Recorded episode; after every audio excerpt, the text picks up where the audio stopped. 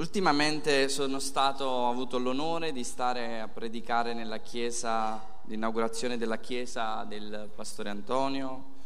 E, ehm, e io ho condiviso una parola che ho ricevuto da parte di Dio, eh, che il Signore mi aveva dato per quanto riguarda la sua chiesa.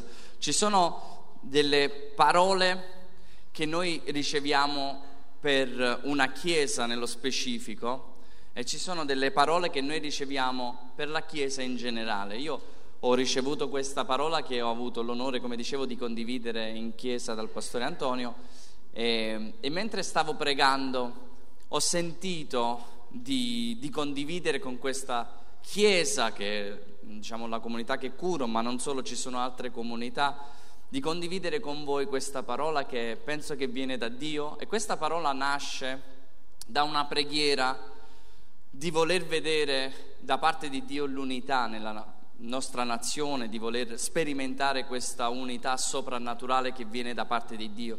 E sapete, ci sono, eh, Dio dice a Geremia, ci sono delle parole no, che vanno, dato, vanno date con urgenza e insistenza. E spesso io personalmente uh, vado più sull'urgenza, no? sono urgente nelle cose, se Dio mi parla cerco di condividere subito, però magari a volte possiamo mancare sull'insistenza e in questa generazione siamo una generazione che eh, manchiamo un po' di insistenza, cioè mentre esce già per comprenderci, un telefonino già stiamo a un altro telefonino, già a un'altra cosa, mentre esce un programma già ce n'è un altro programma, no? Quanti sono d'accordo con me su questo? Che a volte manchiamo di quella insistenza sulle cose, pensiamo che una volta e comprendiamo le cose, mentre Geremia eh, ha dovuto dare questo messaggio, diceva a Israele con urgenza e insistenza. Quindi abbiamo bisogno veramente che la parola possa scendere in profondità nelle nostre vite per portarci del bene, per farci del bene. Voi immaginate quando Dio dice a, a come si chiama, a, a l'evangelista um, Giona, Giona vai a Ninive, predica e dai il mio messaggio. Voi immaginate che lui dopo aver fuggito è scappato, che voi conoscete la storia, e poi ritorna a Ninive 40 giorni e voi immaginate che per 40 giorni Giona ogni giorno si svegliava la mattina e diceva, secondo voi, diceva, e questa mattina cosa devo annunciare al popolo di Ninive?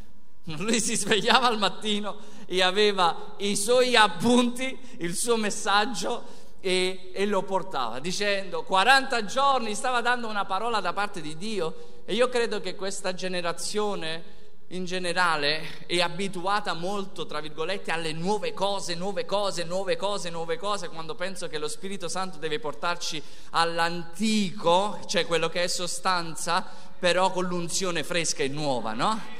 Eh, un po' Bonche la diceva così, io quando vado a predicare dice io predico lo stesso messaggio con un'unzione diversa, cioè un'unzione fresca, no? Un'unzione nuova, questo è quello che dicevo. Quindi per noi cosa è importante? Non è tanto importante il messaggio, è importante quello che Dio ci vuole dire in questo momento.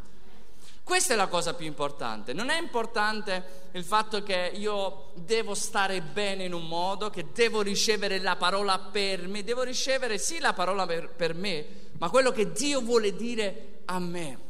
E non, non è necessariamente perché deve farmi stare bene emotivamente, ma mi deve fare del bene, che sono due cose totalmente diverse, no? E chi sta facendo la dieta sa un po' questo, no? Quindi mangiamo non solo quello che ci fa stare bene, cioè che, che, che, ci fa sentire bene, ma soprattutto quello che ci fa stare bene. Quindi io uh, voglio condividere quello che, che, il Signore mi ha detto. E aprite la Bibbia, se avete la Bibbia, in Primo Re, capitolo 12, versetto 1. Primo Re, capitolo 12, versetto 1. Dice così la scrittura. Roboamo andò a Sichem perché tutto Israele era venuto a Sichem per farlo re. Quando Geroboamo, figlio di Nebat, venne a saperlo, egli era in Egitto dove era fuggito lontano dalla presenza del re Salomone. e Geroboamo viveva in Egitto. Allora lo mandarono a chiamare.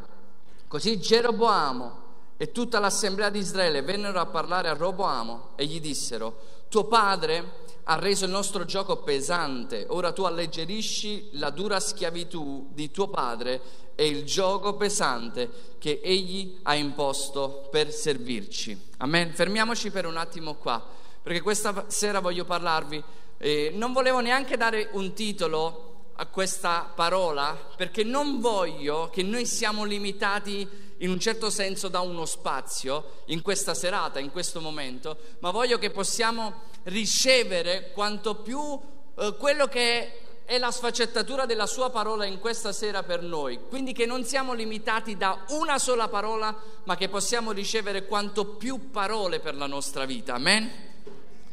Quindi eh, se possiamo dare un titolo, non ve lo do, ve lo do alla fine, altrimenti poi siamo limitati, no? O no, facciamo così, va bene? Parliamo di Roboamo. Roboamo era figlio di Salomone e Salomone è il diletto di Dio. Come nasce Salomone? Salomone nasce prima Davide pecca con Berseba che non era, che non era sua moglie e quando nasce un bambino che non era figlio della moglie, la scrittura dice che il profeta andò da Davide e gli dice tu non morirai ma tuo figlio, il figlio di Berseba, che Davide peccò di adulterio con lei, lui morirà, perché Davide aveva ucciso, aveva peccato di omicidio, aveva ucciso il marito di Berseba e aveva peccato di adulterio. Così che Dio dice questo bambino morirà. E poi dopo, quando finisce tutto questo, la scrittura dice che quando Davide si è accostata per consolare Berseba, che si sono uniti, è nato Salomone, ma il cui vero nome significa il diletto di Dio. E il profeta gli dice, questo è il figlio, è il bambino che Dio amerà. Quindi io mi chiedevo come mai un bambino che nasce dal peccato di Davide e viene odiato in un certo senso, viene giudicato in un certo senso e poi dopo quando Davide sta con Beersheba si unisce in matrimonio, quel bambino viene amato. Ora la parola ha tante sfaccettature, ma quello che mi ha detto lo Spirito Santo quando l'ho chiesto a lui è che il primo bambino era nato da una prestazione e c'era una prestazione perché si davano non il matrimonio e quindi ogni cosa che era nato dalla prestazione, che veniva dalla prestazione, questo portava alla morte, mentre il secondo era nato da una relazione fra poi marito e moglie e questo sarebbe stato amato.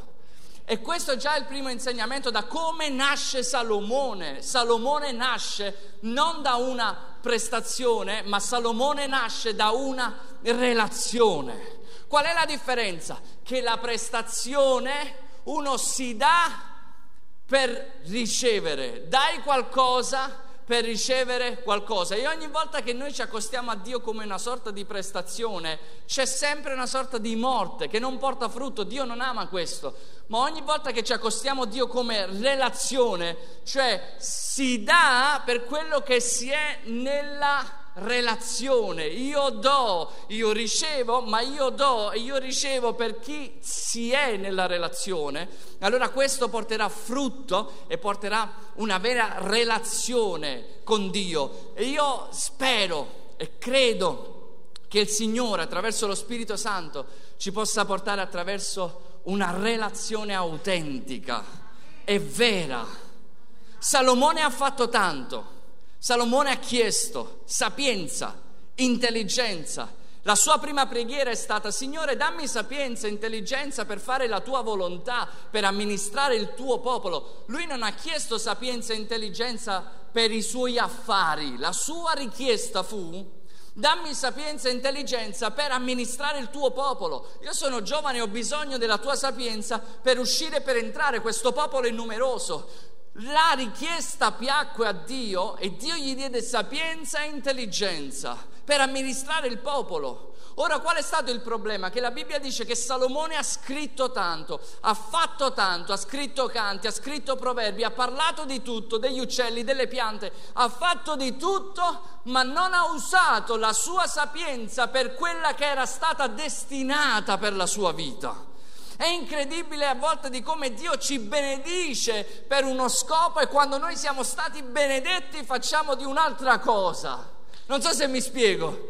Quando magari Dio ci benedice al lavoro non è solo semplicemente per benedirci in un posto di lavoro, ma è perché forse ha uno scopo, forse quel lavoro è la nostra piattaforma, forse non possiamo andare in missione dobbiamo sostenere una missione, ma quando Dio ci benedice possiamo usare quella benedizione per un'altra cosa, ma aveva uno scopo. E Salomone ha fatto grandi cose, ma poi sapete che alla fine lui si allontana un po' dal Signore, si allontana un po' troppo dal Signore. E quindi passa il regno a Roboamo. Ora, io quando pregavo, pregavo per l'unità e dicevo, Signore, aiutaci in questo. Il Signore mi ha portato ad andare a vedere quando Israele si è divisa e di quali principi sono lì. Perché se noi questa sera comprendiamo di questi principi e li possiamo applicare alla nostra vita, allora veramente il Signore ci può tenere, possiamo, dice la scrittura, mantenete l'unità dello Spirito per poi arrivare, grazie ai ministeri, all'unità della fede. Bisogna mantenere un'unità dello Spirito per arrivare all'unità della fede, a crescere secondo la statura di Cristo. E quindi andando a come poi si sono divisi, quindi Salomone gli passa il regno a Roboamo. E Roboamo ha un problema qua e dice il popolo va da Roboamo e gli dice alleggerisci il peso. E questo è un messaggio che ci arriva a tutti noi, ai ministri, a tutti i servi, dove uno dei più grandi fallimenti che ha fatto Salomone è che lui aveva ricevuto sapienza per alleggerire il popolo, eppure il popolo era appesantito. Lui aveva ricevuto da Dio per dare un, un, un gioco dolce, un carico leggero. Perché poi una cosa è il gioco e una cosa è il carico. Perché molto spesso noi come ministri, quando dico i ministri, non mi riferisco ai pastori, i ministri dico a tutti noi servitori, significa servitore, amen? Perché molto spesso noi a volte rompiamo il gioco ma teniamo il carico. Siete con me? Quindi uno dei più grandi fallimenti di Salomone è quello che la sua sapienza non ha sfruttato, non ha dato quella sapienza per alleggerire il popolo. E sapete, qua viviamo in un tempo difficile, in un tempo pesante. Noi come Chiesa siamo chiamati ad alleggerire il popolo, ma non nella sostanza, non nel carico. Il carico del Signore è dolce, è leggero. Non è, come dice la scrittura, i suoi comandamenti non sono gravosi, no? E quindi noi siamo chiamati ad alleggerire i cuori delle persone. Io voglio incoraggiarvi questa sera, vogliamo incoraggiarci questa sera ad essere veramente alleggeriti dalla sua grazia, però andare in profondità e se il Signore vuole cambiare alcune aree, perché no, che possa cambiare? Perché siamo tutti lavori in corso, sempre. Quindi là ha fallito Salomone, non ha pensato più a se stesso e cosa ha fatto? Ha fatto delle pietre che c'erano lì. Eh, sono diventate, le, le, l'oro era diventato come le pietre normali, l'oro era eccessivamente, lui riceveva un sacco di quantità d'oro, 666 cicli d'oro, se non erro, o talenti all'anno, riceveva un sacco, ah, il suo regno era incredibilmente grande. Ora, qual è questo problema? È che Roboamo veniva da questo e ha visto la grandezza, ha visto questa grandezza e quando è passato a lui il regno, lui ha detto al popolo aspettate vi faccio sapere. La prima cosa che ha fatto è ha chiesto agli anziani e gli anziani gli hanno detto, gli anziani che erano stati con il padre, e gli hanno detto guarda, se tu oggi, ascoltiamo bene queste parole, se tu oggi servi questo popolo, se lo servi, se ascolti, hai compassione, anche quello che si diceva ieri, no? se ascolti, se compatisci, se comprendi, se ti avvicini a questo popolo e se usi le buone parole che devi utilizzare, questo popolo ti servirà per sempre.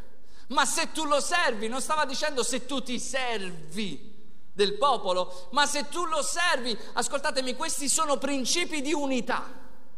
Se tu lo servi, se tu lo ascolti, se tu ti avvicini, se tu usi buone parole, questo popolo si avvicinerà a te si avvicinerà.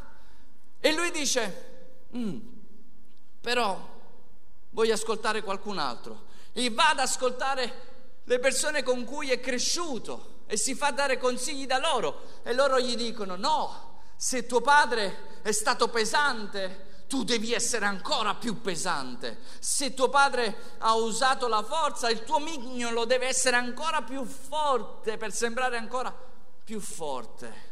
Così che lui fa questo con il popolo, va e dice se mio padre è stato pesante con voi, io sarò ancora più pesante con voi.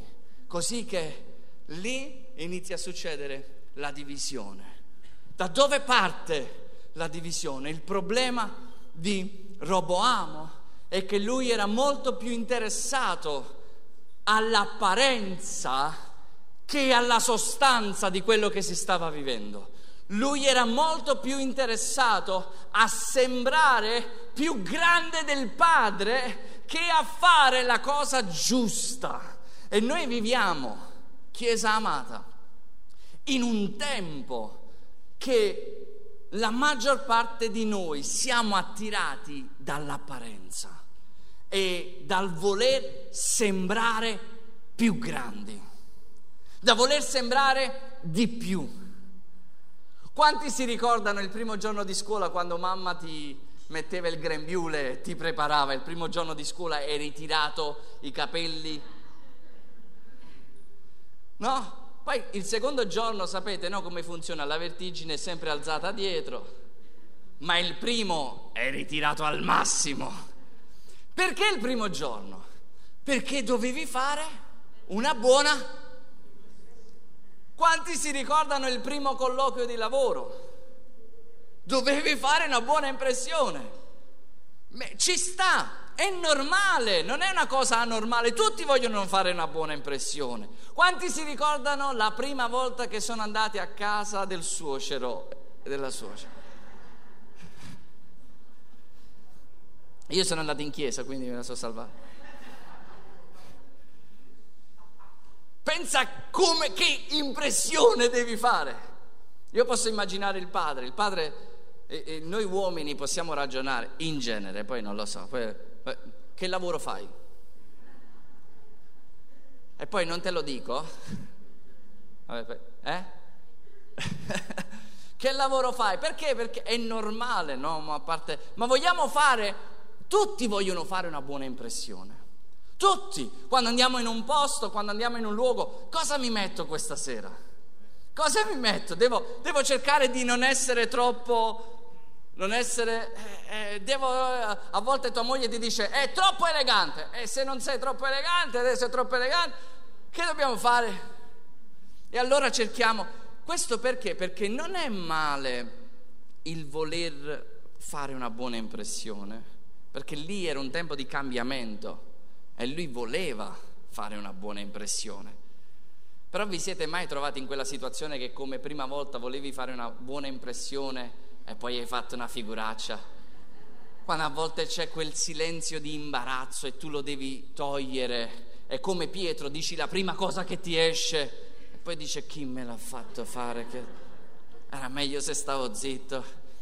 Perché? Perché è nell'indole umana dell'uomo il voler piacere, il voler essere accettato.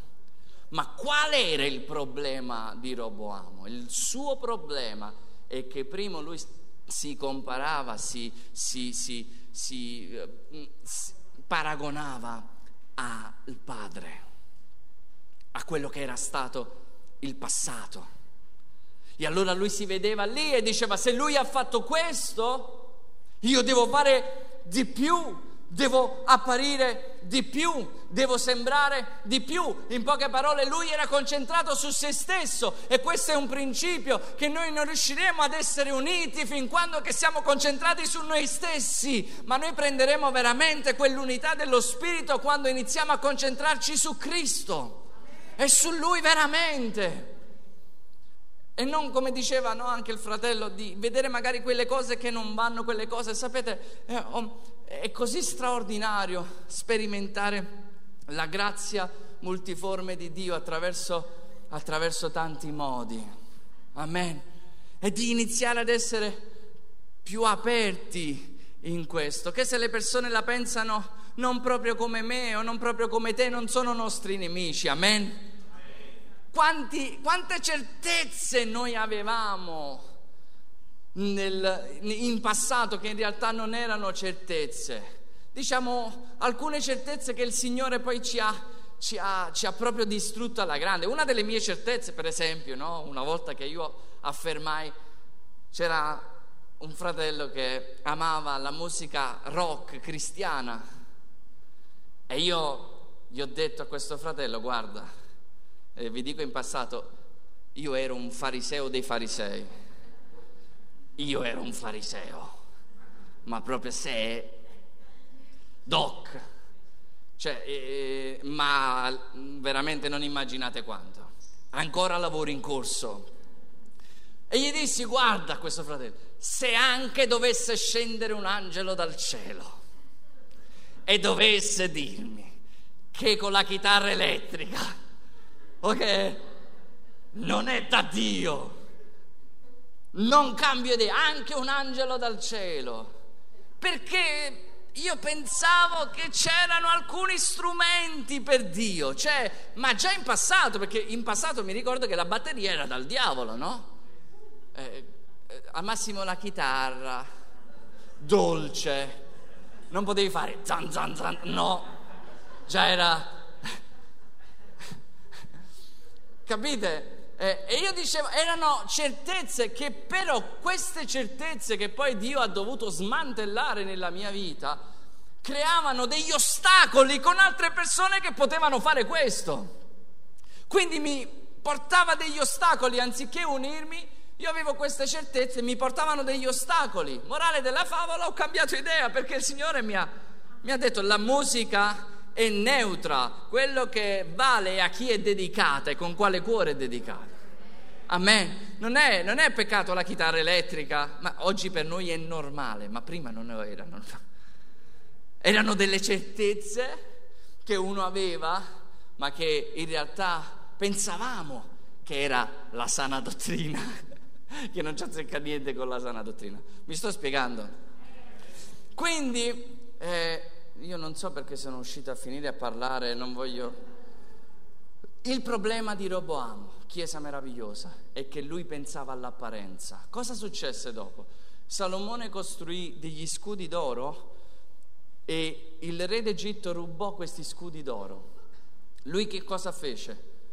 Prese, fece fare degli scudi di bronzo, che è simile a loro, è uguale, anziché pentirsi davanti a Dio, fece fare degli scudi di bronzo e con quelli li mise al posto che quando doveva andare in chiesa faceva cacciare di nuovo nel tempio, faceva cacciare di nuovo gli scudi di bronzo che erano simili, uguali, simili, ma non erano d'oro.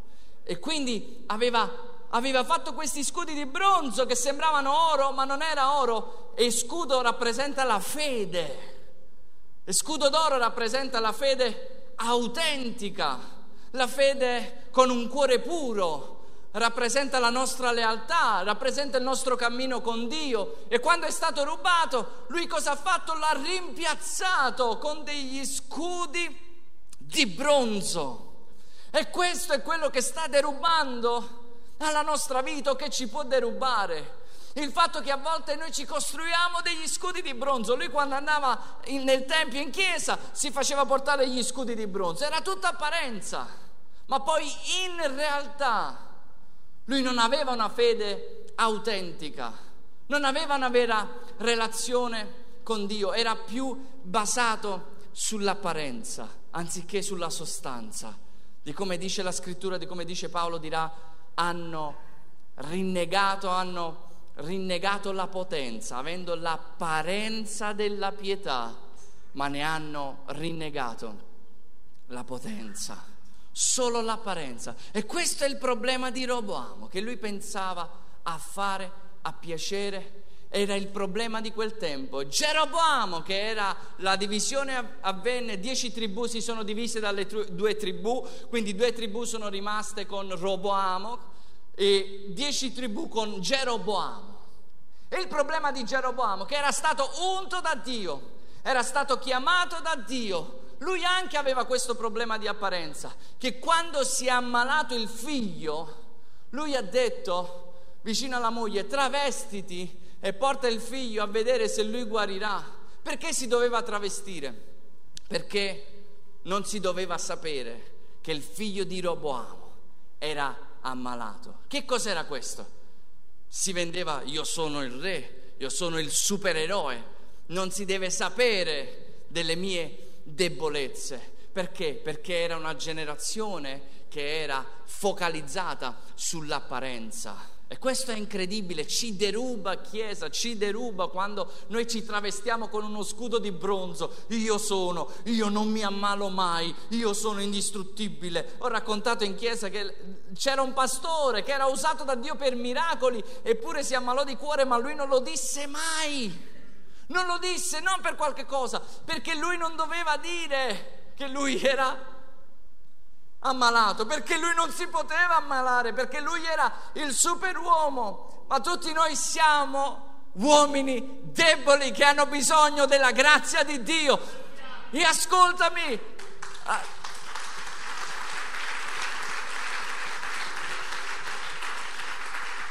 Vai, vai, vai. Il problema è che fin quando io voglio sembrare chi non sono, non riesco ad avere comunione vera. Perché devo apparire, devo sembrare per essere accettato o per volermi fare accettare. Mi sto spiegando.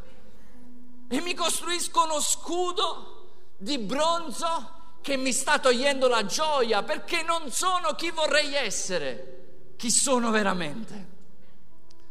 Perché penso più al giudizio degli altri anziché sperimentare la grazia di Dio sulla mia vita e sperimentare che la potenza di Dio si manifesta nelle nostre debolezze, che siamo uomini, come si dice anche in questi giorni, dove il tesoro è in vaso di terra. Il tesoro è in vaso di terra. E il vaso di terra, mia nonna usava un vaso di notte, non so se mi spiego, però non è il nostro caso. Il voler, ascoltami, il voler sembrare più grande, perché Roboamo aveva questo problema, soffriva di senso di superiorità, voleva sembrare più grande, perché veniva da un senso di inferiorità. E quante volte noi cresciamo che vogliamo dimostrare che sappiamo fare più cose di nostro padre, perché magari ci sono state dette mandate maledizioni e quante volte noi iniziamo il ministero, è possibile che magari un ministero inizia e inizia in una maniera non proprio alla grande e si fa delle cose volendo dimostrare all'altro ministro che veramente si è chiamati da Dio. È probabile, facendo le cose per sembrare più grande, per dire poi io ce l'ho fatta, ma io voglio dirti l'unica persona veramente che deve sapere che noi ce la facciamo secondo la sua volontà è il Signore. Perché a Lui noi renderemo conto. Perché il più grande like è il suo e rimane sempre il suo. Possiamo avere tutti i like, ma se non c'è il suo siamo dei falliti. Possiamo avere nessun like se c'è il suo. Come dicevamo oggi, quando Paolo dice sono stato abbandonato, sono solo, aveva pochi like, ma aveva uno da Dio, il più grande. A tutti noi fa piacere essere apprezzati, ma non dobbiamo vivere per quello, perché quello ci deruba della ricchezza che noi siamo, perché tu sei una ricchezza per come sei e per quello che Dio ha messo dentro di te. E a volte questo scudo di bronzo che ci deruba del farci vedere quello che c'è dentro di noi.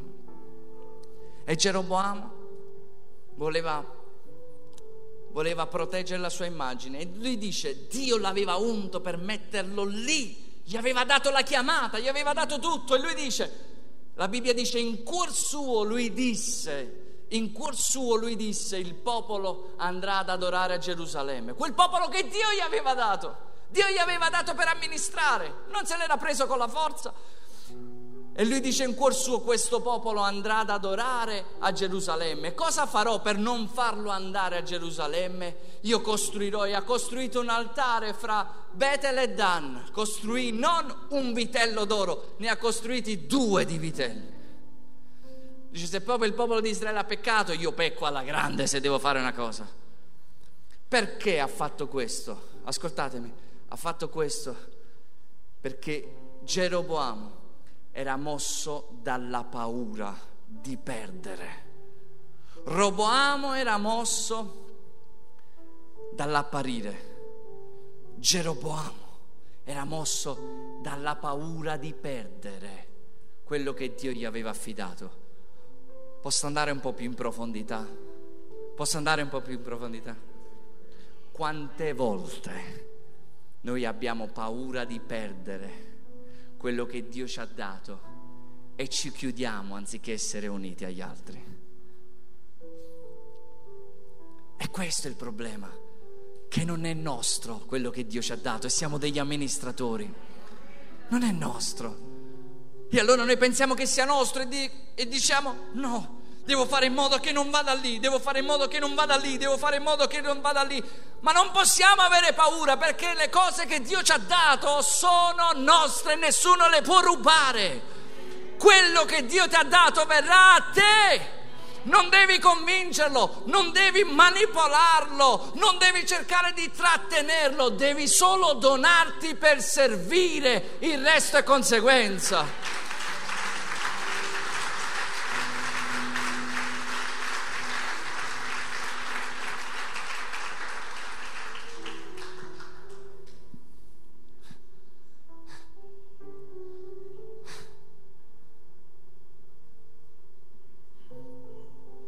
Non siamo padroni, siamo amministratori.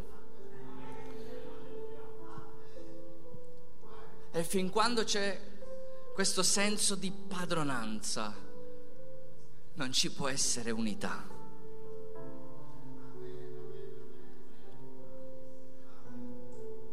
Dissero a Giovanni Battista, Gesù sta facendo più discepoli. E lui disse, io non sono lo sposo, c'è bisogno che lui cresca, io diminuisca, io sono l'amico dello sposo. Qual è un ostacolo alla nostra unità? Un senso a volte di inferiorità o un senso di superiorità? O siamo mossi dalla paura e ci chiudiamo? E questo ci sta derubando da tutto quello che Dio ha preparato per noi. E io voglio concludere con le parole che Gesù disse in Filippesi 2.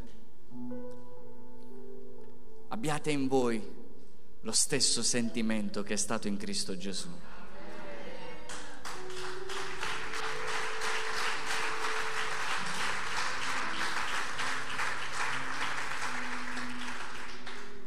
Il quale essendo in forma di Dio non rubò, ma si fece servo, si è dato. La nostra vita è per darci, è per darci. Non è per cercare di servirsi, di accumulare, di prendere e sia fatta la volontà di Dio nella nostra vita. E vi dico nel nome di Gesù, il nostro desiderio è quello che ognuno di noi possa vivere una relazione autentica con Dio, che non sia fatta di scudi di bronzo che sembra, ma di scudi di oro, di una vera relazione con Lui. una vera fede con Lui. Riacquistiamo questa fede, riacquistiamo questa relazione. Io voglio pregare in questo momento, Padre.